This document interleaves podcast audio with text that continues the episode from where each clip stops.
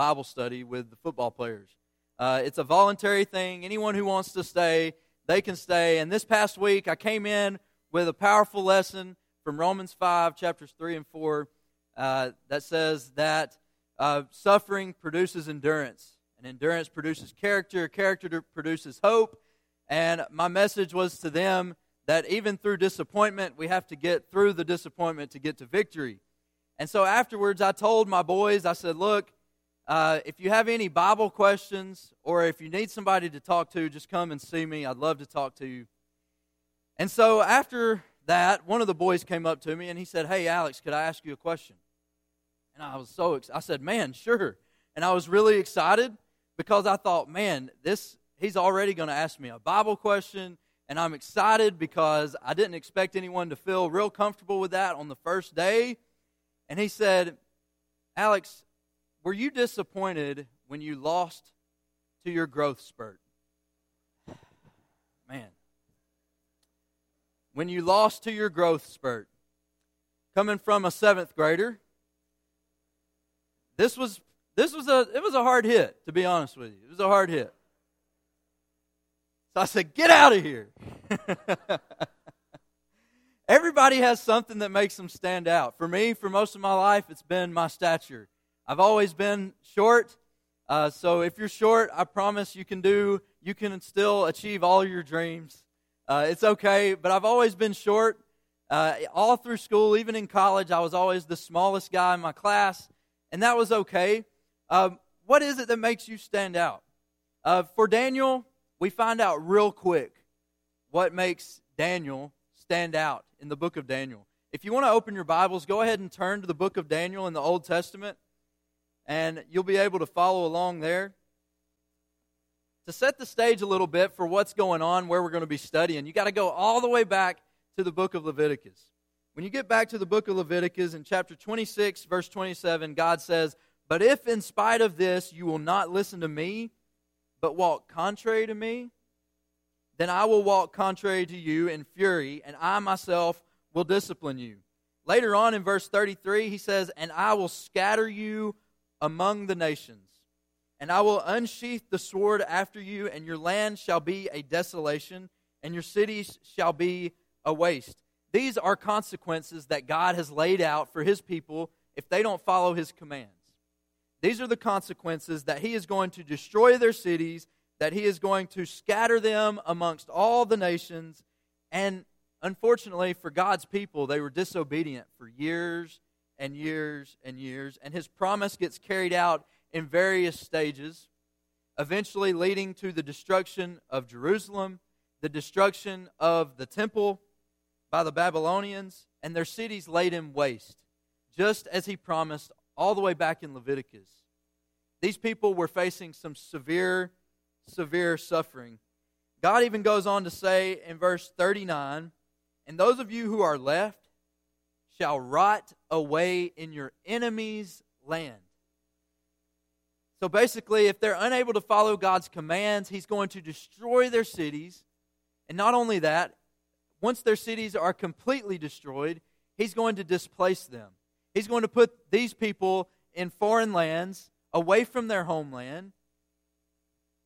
Very, very difficult situation. And this is where we are when the book of Daniel starts out and where we are in the great story of Scripture, where we're going to be studying this morning, Nebuchadnezzar, king of Babylon, has come into the city of Jerusalem. And what he's doing is he's going to take some of God's people and take them to Babylon, uh, take them into captivity. This is a period called the early exile. And what's going to happen in this time is he's going to take the best of the best. He wants to bring them in, he wants to train them in their culture, the Babylonian culture. He wants to train them to be like them. Describing what King Nebuchadnezzar is looking for, look at what Daniel writes in chapter 1, verses 3 and 4, where it says Then the king commanded Ashpenaz, his chief eunuch, to bring some of the people to, of Israel, both of the royal family and of the nobility, youths without blemish, of good appearance, and skillful in all wisdom, endowed with knowledge, understanding, learning, and competent to stand in the king's palace, and to teach them the literature and language of the Chaldeans. And verse 6 tells us that among these were Daniel, Hananiah, Mishael, and Azariah of the tribe of Judah. So I want you to put yourself in Daniel's shoes here.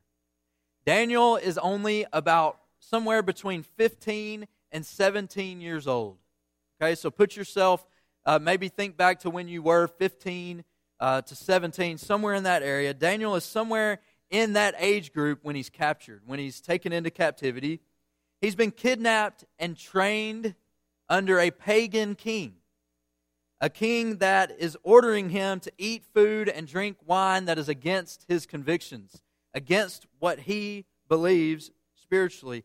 Daniel's entire world has been flipped upside down. And honestly, Daniel had every reason to be bitter, to be upset. But look what verse 8 says. It starts out with the word but. When it says, But Daniel resolved that he would not defile himself with the king's food or with the wine that he drank. Daniel stood out because Daniel decided before he was ever in this position, before he was ever faced with the temptation to eat the king's food, he decided that he was going to stand out for God. He made that decision long before he was sitting there with that decision.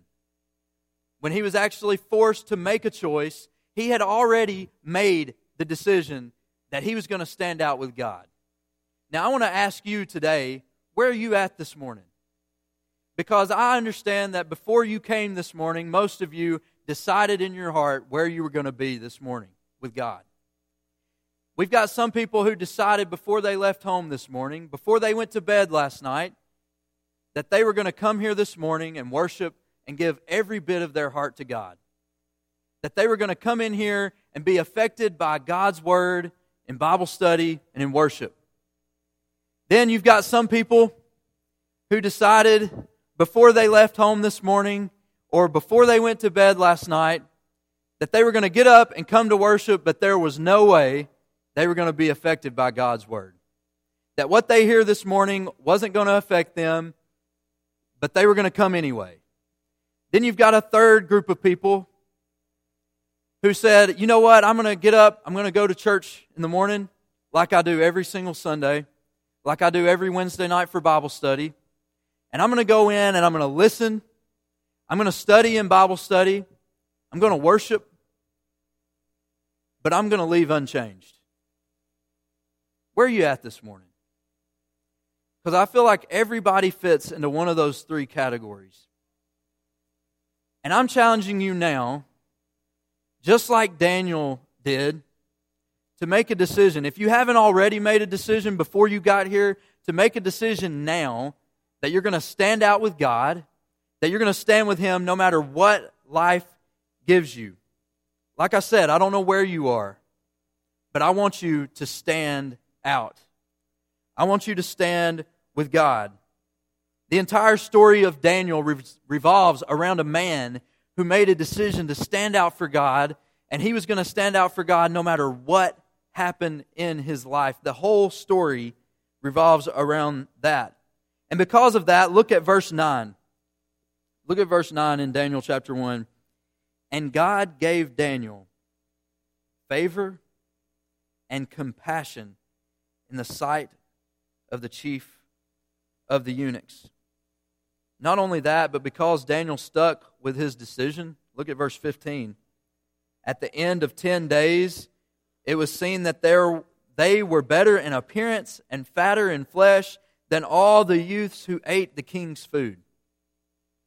Because Daniel decided long ago that he was going to stand out for God, Daniel has been blessed just as you will be blessed if you decide today that you're going to stand out for God. Even though you don't understand what you're going through, even though you don't really want to do what God is calling you to do this morning, even though you don't want to forgive the person who's wronged you, even though you don't want to ask for forgiveness, even though you know you made a mistake? if you choose to stand out for God, even with all that discomfort, you will be blessed, just as Daniel was blessed. And while everyone else was eating from the king's table, Daniel and his three friends were sitting together, eating vegetables and drinking water. Raise your hand if you like vegetables. Let me see you. I see you out there. Okay. Lots of vegetable lovers. Some of you probably, well, most of you probably grow vegetables. Now, I love vegetables, but I want you to go back to when Alex was 15 years old. I didn't really care for vegetables that much.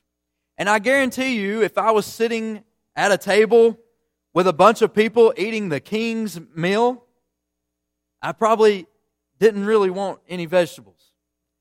Now, I don't know what they were eating. I don't know what the king's meal was, but I'm going to put it in our terms. I imagine Daniel sitting there with a plate full of vegetables and a glass of water, and he looks next to him, and this person's got a big old steak, baked potato, maybe even a little bit of chicken casserole.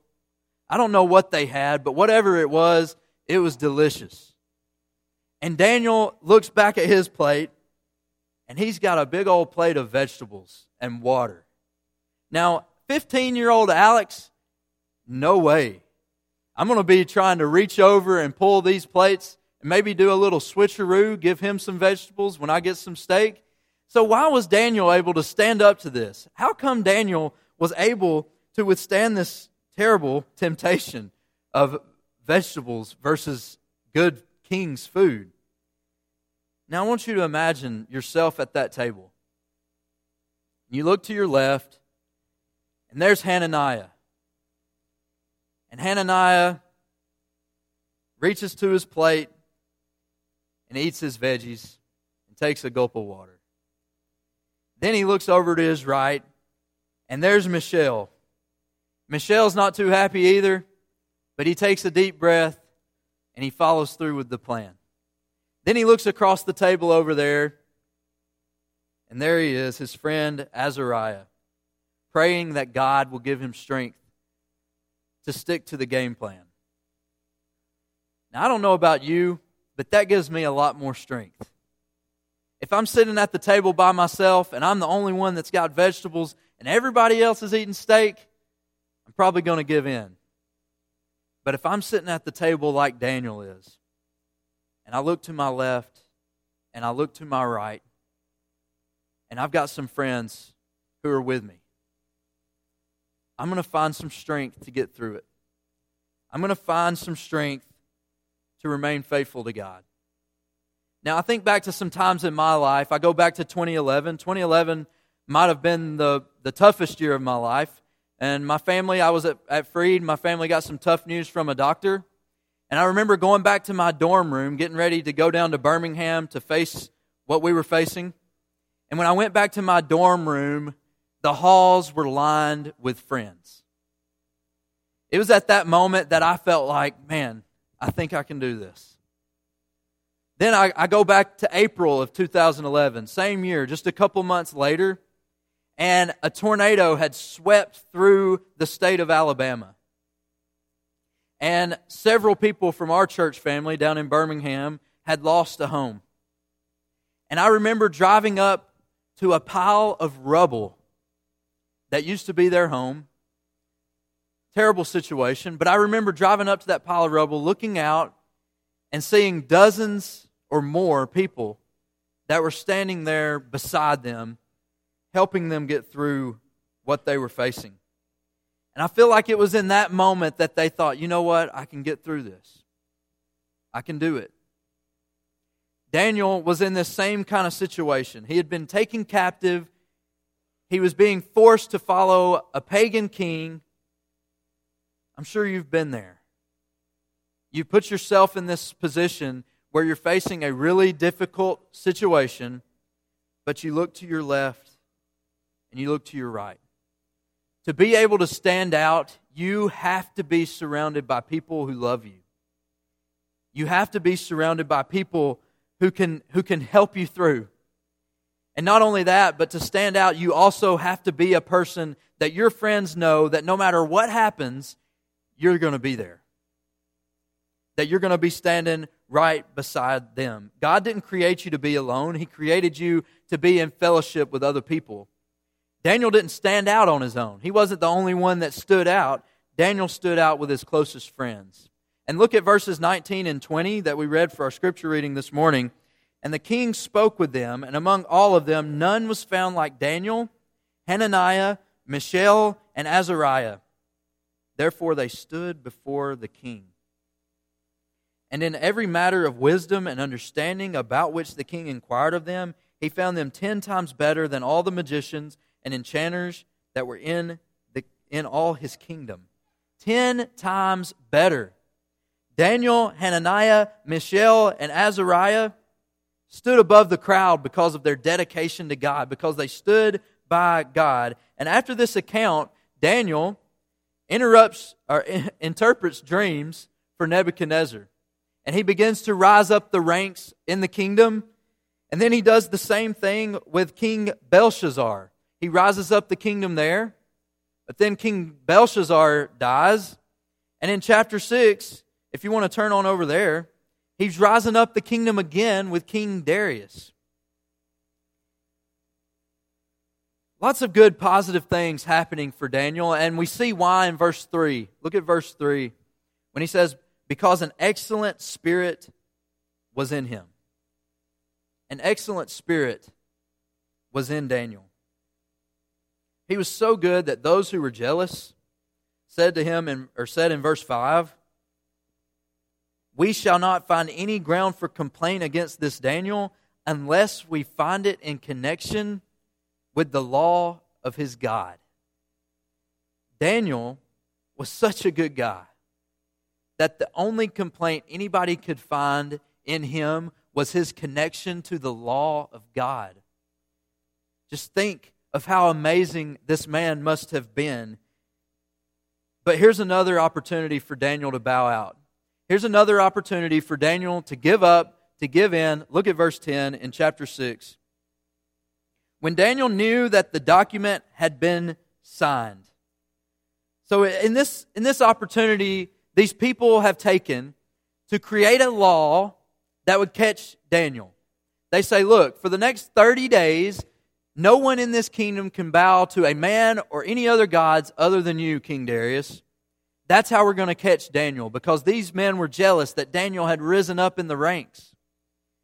And so in verse 10, I want you to see that Daniel already knew that the document had been signed. Daniel knew that he lived in a country that he could not worship the one true God.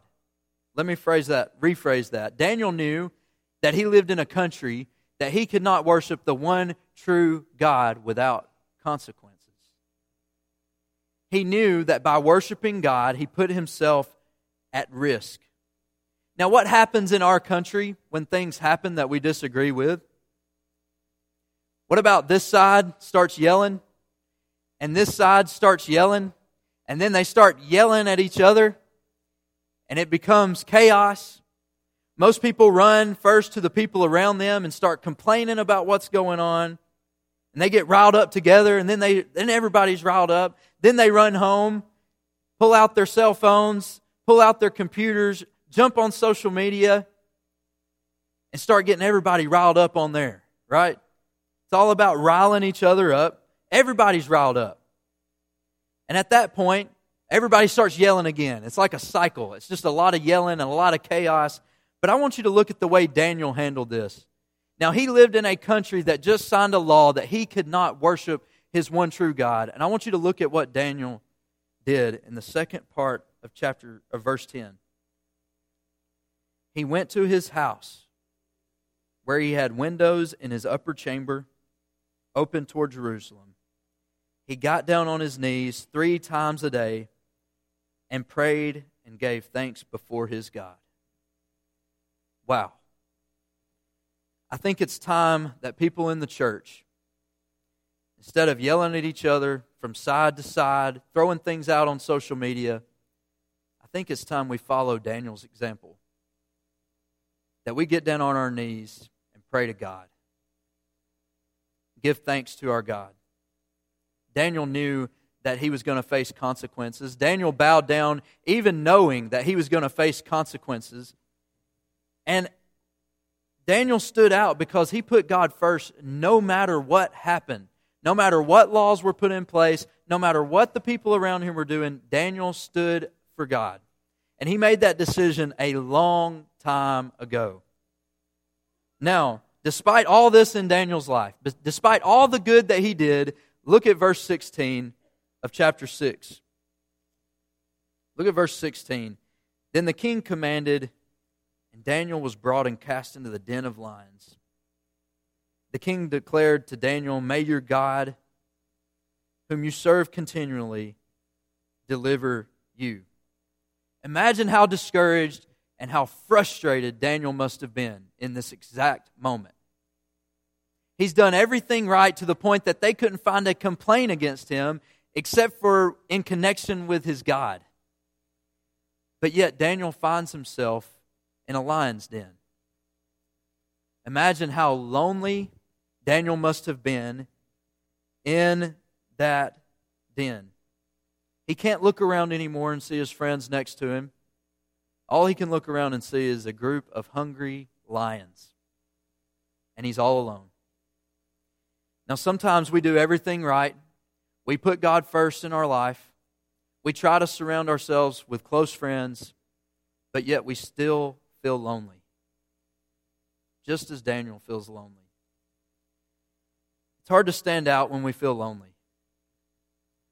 There's a study that was done uh, by a psychologist at BYU reporting that between 20 and 43 percent of Americans report feeling lonely or socially isolated. 43 percent of Americans. Loneliness is an all too common feeling. Sometimes it even overtakes us when we know we're surrounded by people we love. We still feel lonely. Daniel did everything right, but yet he still found himself alone in the pit, in the den of lions. And I understand that it's difficult to stand out when you feel alone. In a world where we're able to socialize easier than we ever have in the history of the world, 43% of our country feels lonely. Now, as we get ready to close out this lesson, I want, I want to talk to you who feel lonely, or those who have ever felt lonely. Maybe you feel lonely now. Look at verses 21 through 23. Then Daniel said to the king, O king, live forever. My God sent his angel and shut the lion's mouth and they have not harmed me because I was found blameless before him and also before you. O king, I have done no harm. I have done no harm. Then the king was exceedingly glad and commanded that Daniel be taken up out of the den. So Daniel was taken up out of the den, and no kind of harm was found in him. Daniel stood out even in a den of lions because he had a relationship with God. Daniel stood out even when he felt lonely because he had an excellent spirit within him. Now, I want to encourage you today because even when you feel lonely, you, as Christians, we have an excellent spirit within us. And no matter if we have a hundred people surrounding us or if we're all by ourselves, you have the Almighty God within you. And those of you who are lost, I want to encourage you this morning that you can receive this excellent spirit through baptism. That you can become one with Christ and deepen your relationship with God through baptism, and you will have an excellent spirit within you. Where are you at this morning? Are you here, here, or here? Those three categories I talked about this morning. Don't leave out of here this morning feeling lonely. Leave out of here feeling encouraged because you have the Spirit of God within you. If you have a need this morning, I want you to come forward and express that to us as we stand and sing.